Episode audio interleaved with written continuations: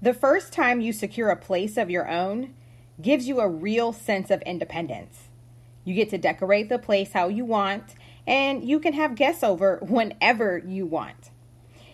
If you are blessed enough for your first residence to be owned, kudos to you. But if you have to rent your first place like most of us, be sure you get the best deal possible. Are you aware of the best tips and secrets that work in the favor of the tenant. My name is Ronika Jacobs, and you found my podcast, Strive for More Your Best Life Now. While there are hundreds of thousands of podcasts out there, you've taken the time out to listen to this one. So, for that, I would like to say thank you. So, without any further delay, let's get to it. Let's strive for more.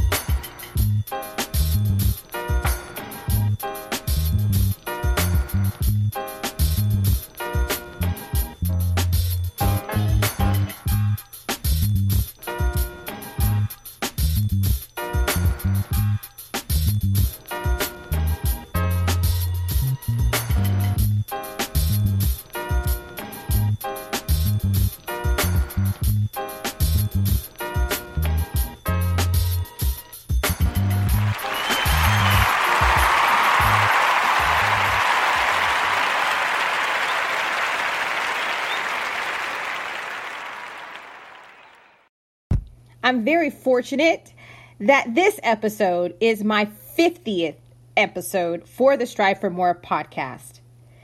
The title for this episode is The Secrets of Renting That Work in Your Favor. My next guest, Justin Pogue, is helping people strive for more in the area of real estate by helping tenants truly understand the rental real estate process. Justin is a real estate consultant, and his services are sought after by property management companies, investors, and real estate consulting companies. Justin is also the author of Rental Secrets, which helps people to understand the power they have when it comes to renting. In this episode, Justin will share the realities of the rental business and dispel myths about renting. Hi, Justin. Welcome. Thank you so much for being a guest on my show. How are you? I'm doing well, Renika. So happy to be here. Oh, this great, great. How's the weather where you are?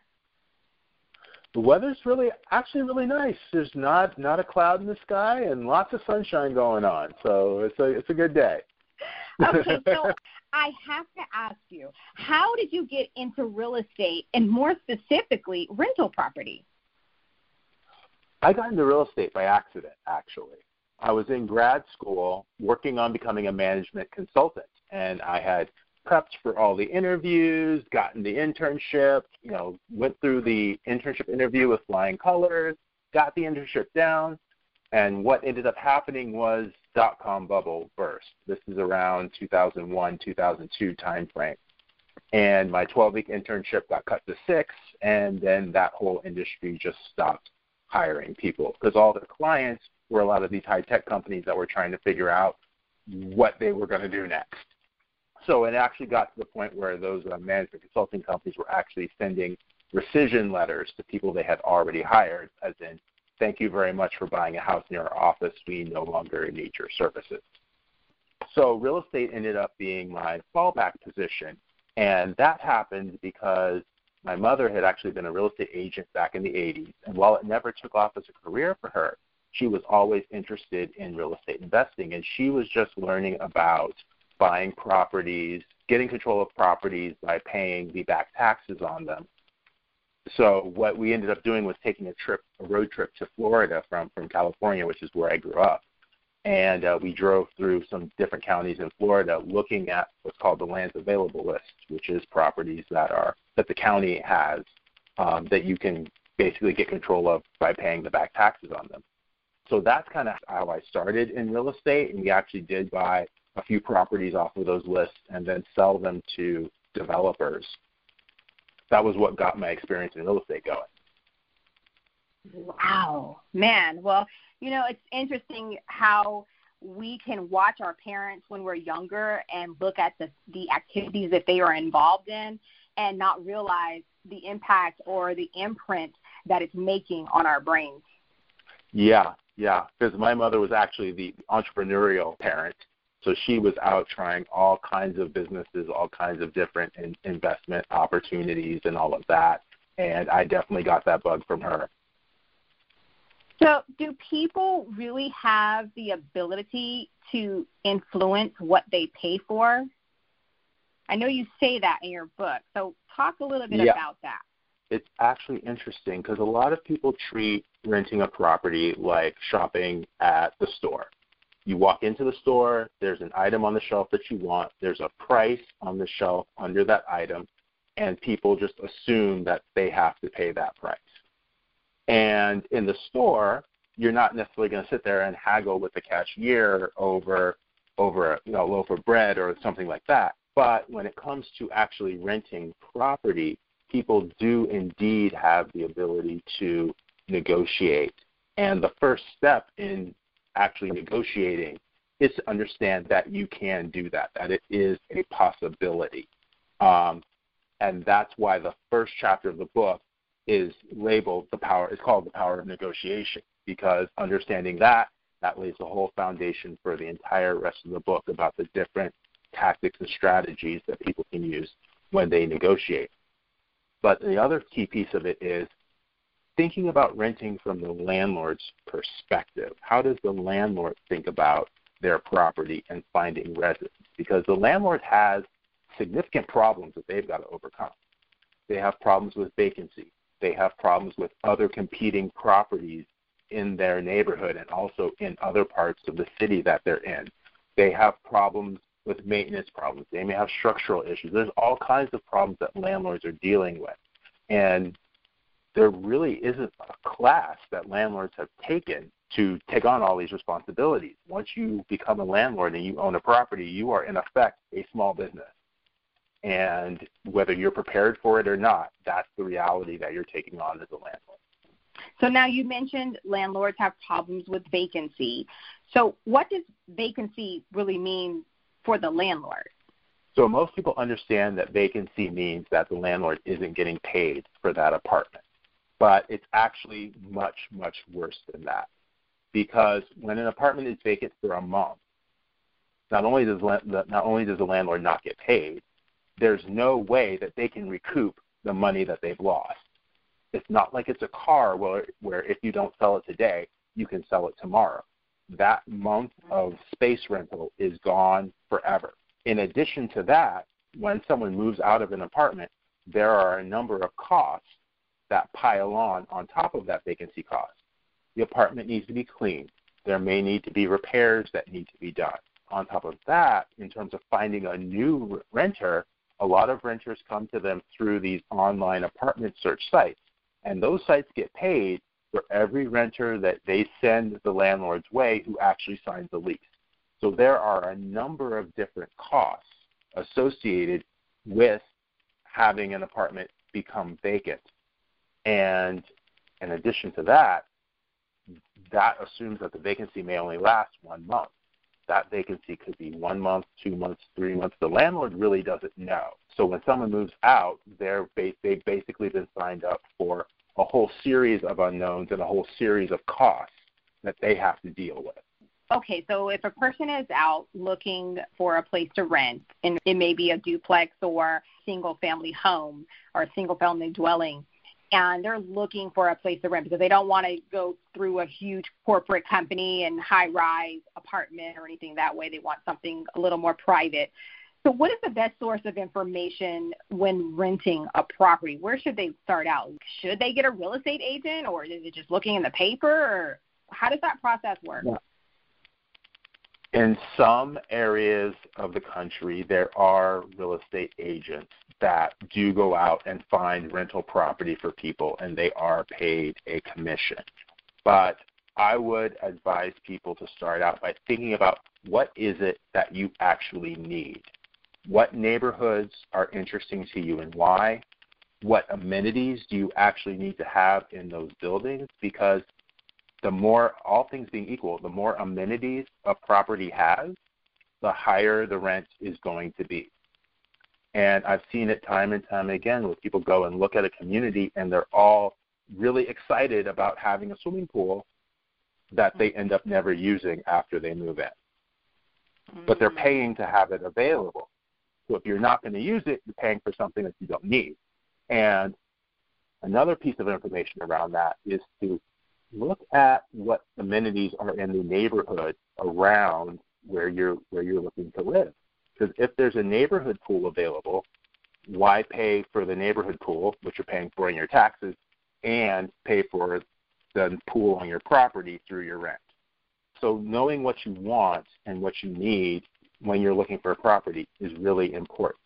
In addition to that, I would also talk to the neighbors, talk to other people who live on the property, who will live on that same property, or if you're in the case of a single family, talk to the people who live next door. Find out what the neighborhood is like because you're not just renting a house or a dwelling, you're basically renting a neighborhood experience. And you want to find out about that um, firsthand from the people who are actually living there.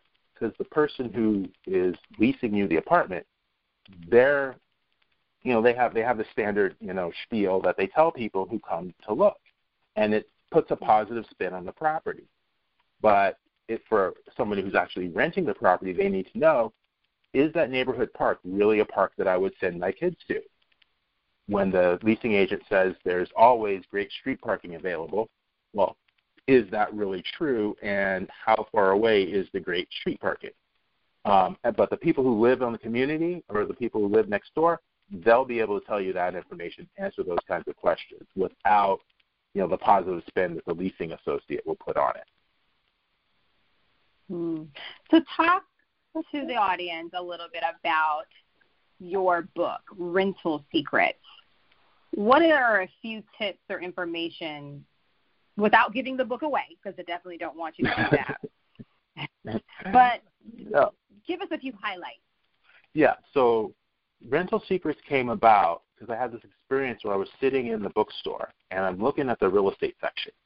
And all the books that I saw were written for owners, managers, and investors. And like there is a large group of people that are that are vitally important to this industry that are being left out completely. And it was the renters.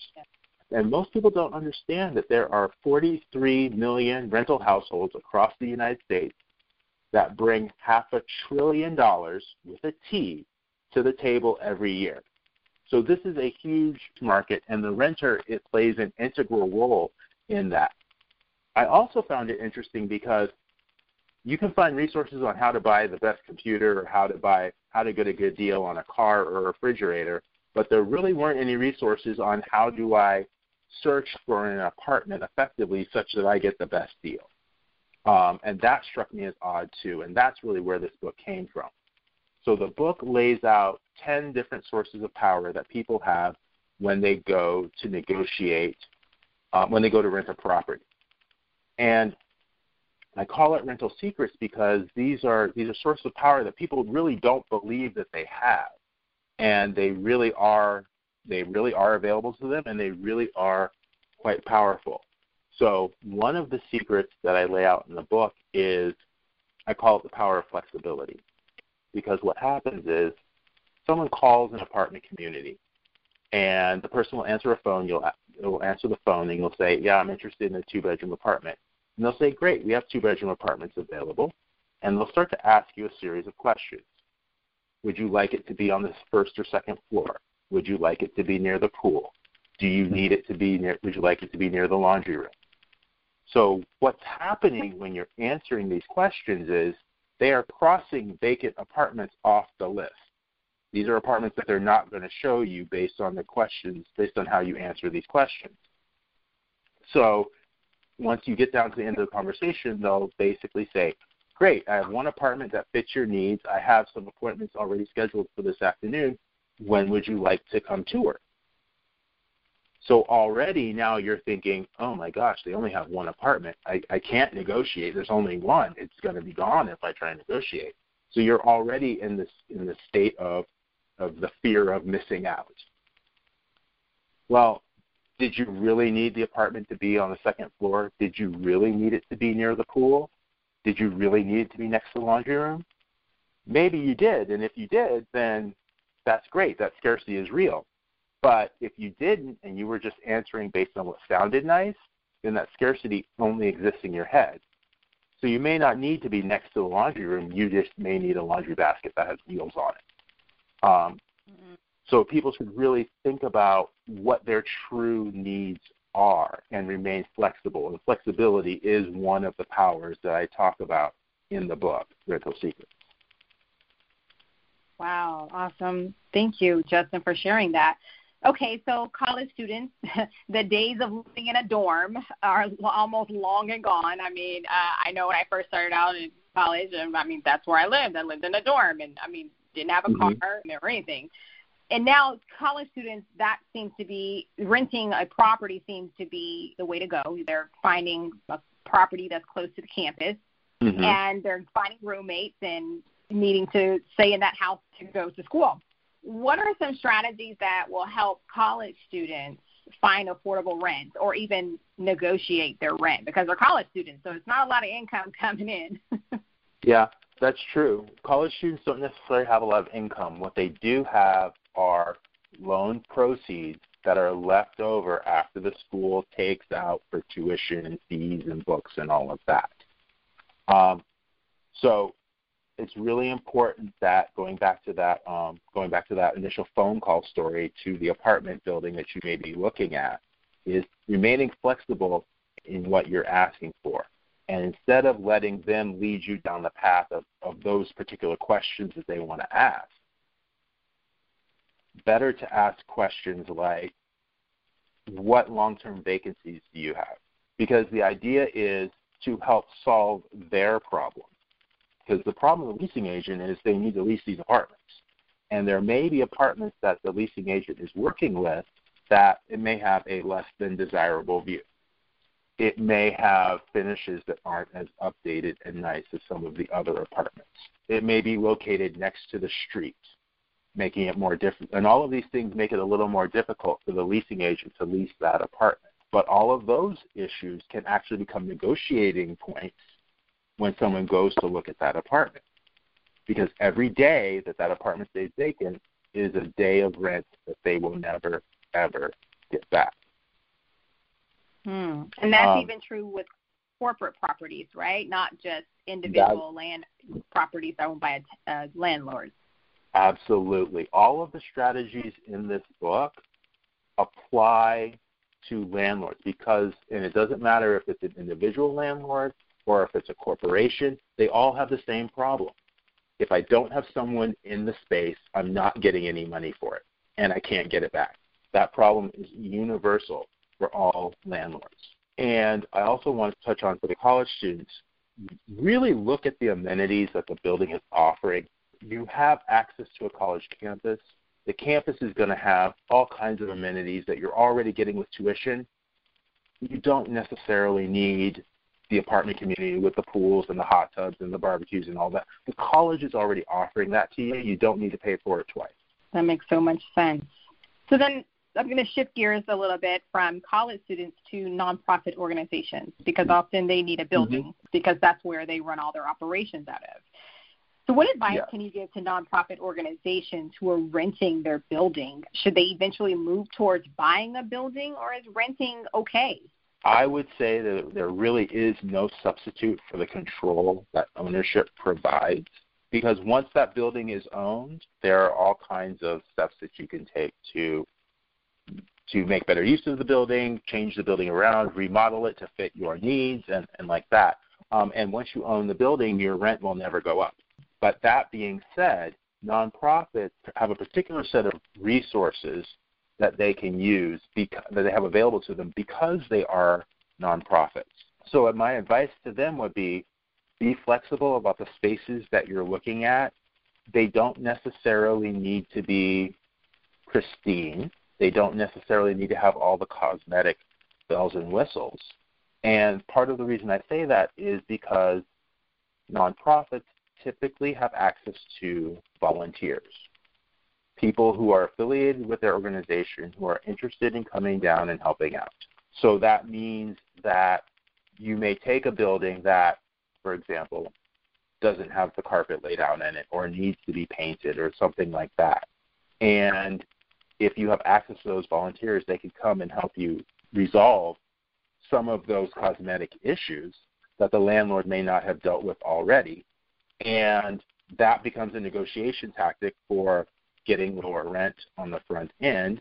And the work that those volunteers do will also help not only help the nonprofit, but they will also help the landlord as well. In addition, there may be opportunities to get some donations from like Home Depot or whatever, because they have like, for example, like Home Depot has this the steak paint section, um, and they may be willing to donate that to a nonprofit, or they may be able to donate, you know, regular paint to a nonprofit, um, because that gets them, no, that gets their activities noted in the community. They're helping out this nonprofit who does X, Y, Z work in the community. Um, so those are resources and things that are available to a nonprofit that a for-profit company really wouldn't have access to. I heard you mention before about buying definitely in, and having ownership is definitely the way to go because you have more control. But what can you tell people who have found themselves in a position where they they can't buy and they're going to have to rent? Because you know sometimes people make us feel bad like you should own you should own you should own. But then sometimes you may not be in a position where you can do that. So what can you say to encourage people when people are kind of saying things to them about you know why aren't they owning when they do have to rent? I would say this. In the case of the nonprofit that we were talking about earlier nonprofits typically have a very long term mission so ownership is is kind of supportive of their long-term mission. But ownership is not necessarily right for everyone.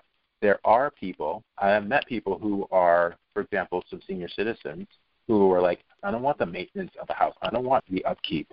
I don't want to be responsible for that. When I rent, if something breaks, I call the landlord, they come and handle it, and I don't need to be involved in that. So there are a number of situations where renting is preferable and it works out better it also works out better, especially for those who are just starting out, like renting and roommate situations and, and all of that.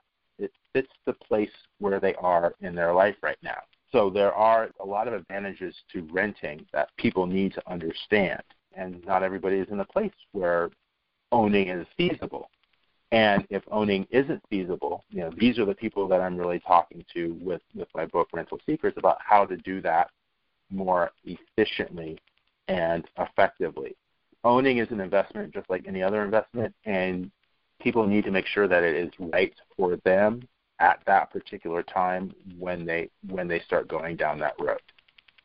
And don't listen to all the people who are putting pressure on you because they are not in your financial world. You know, they're putting on you, pressure on you to buy a house, but they're not helping you buy the house. Yeah, where where will they be if you buy the house and then you get a house you can't afford and then next thing you know you have to sell or you get foreclosed and now you're back to renting anyway when you you were kind of yeah. you know you had your plan when you were renting. So you're right. I can definitely agree with you. It, at times renting fits the place where you are in your life and at the moment. There was one more thing I wanted to mention on that subject. Yes. People do go ahead and buy a house there is a concept known as house hacking, where you may buy a say a three bedroom two bath house, and in order to help cover the mortgage, you may rent one of the rooms to to someone, and they pay rent for the room, and that can help you cover the mortgage. So it's not just I have to buy a house and I'm going to live in it, and I won't have any financial assistance. There are kind of broader ways to think about the house to help make that purchase happen. Awesome. Well, I just want to ask one more question.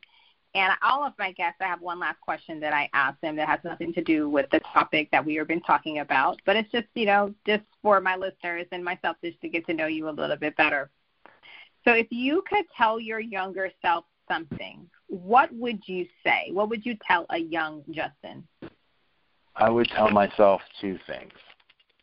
One would be to be more patient.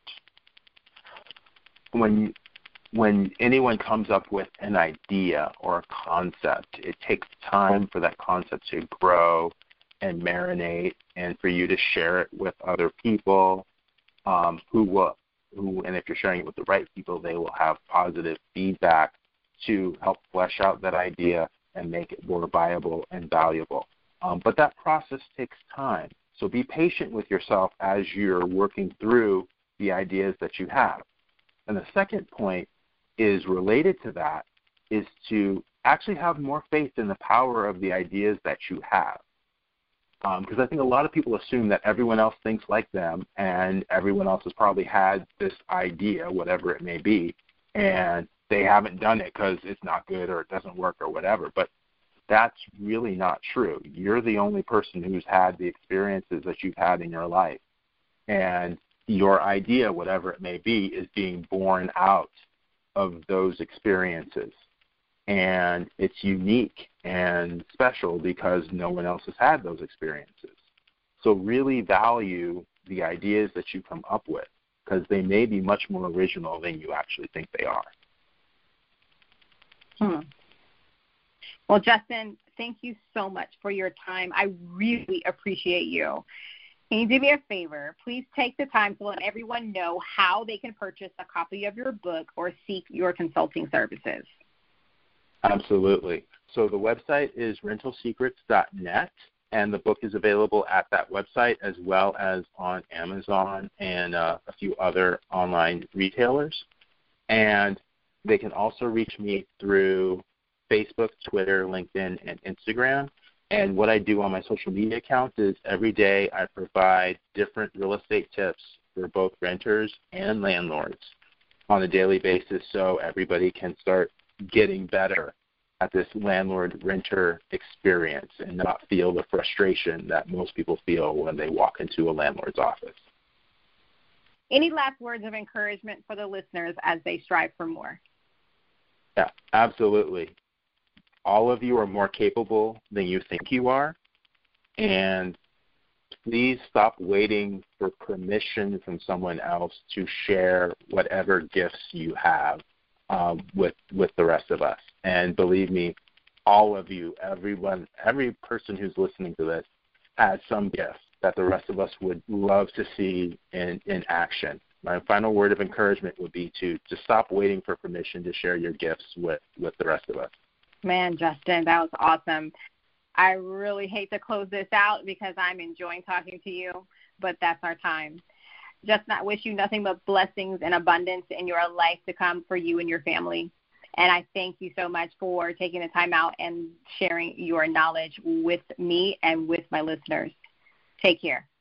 Thank you. Whether you are a tenant, property manager, or landlord, it is important to know your rights and this of the city and state policies for renting. Establishing good rental history builds a solid foundation towards home ownership. For the budding wealth builder, owning rental property is one doorway towards financial freedom. Rental properties have their pros and cons, but all in all, remember to do your research and decide what's best for you.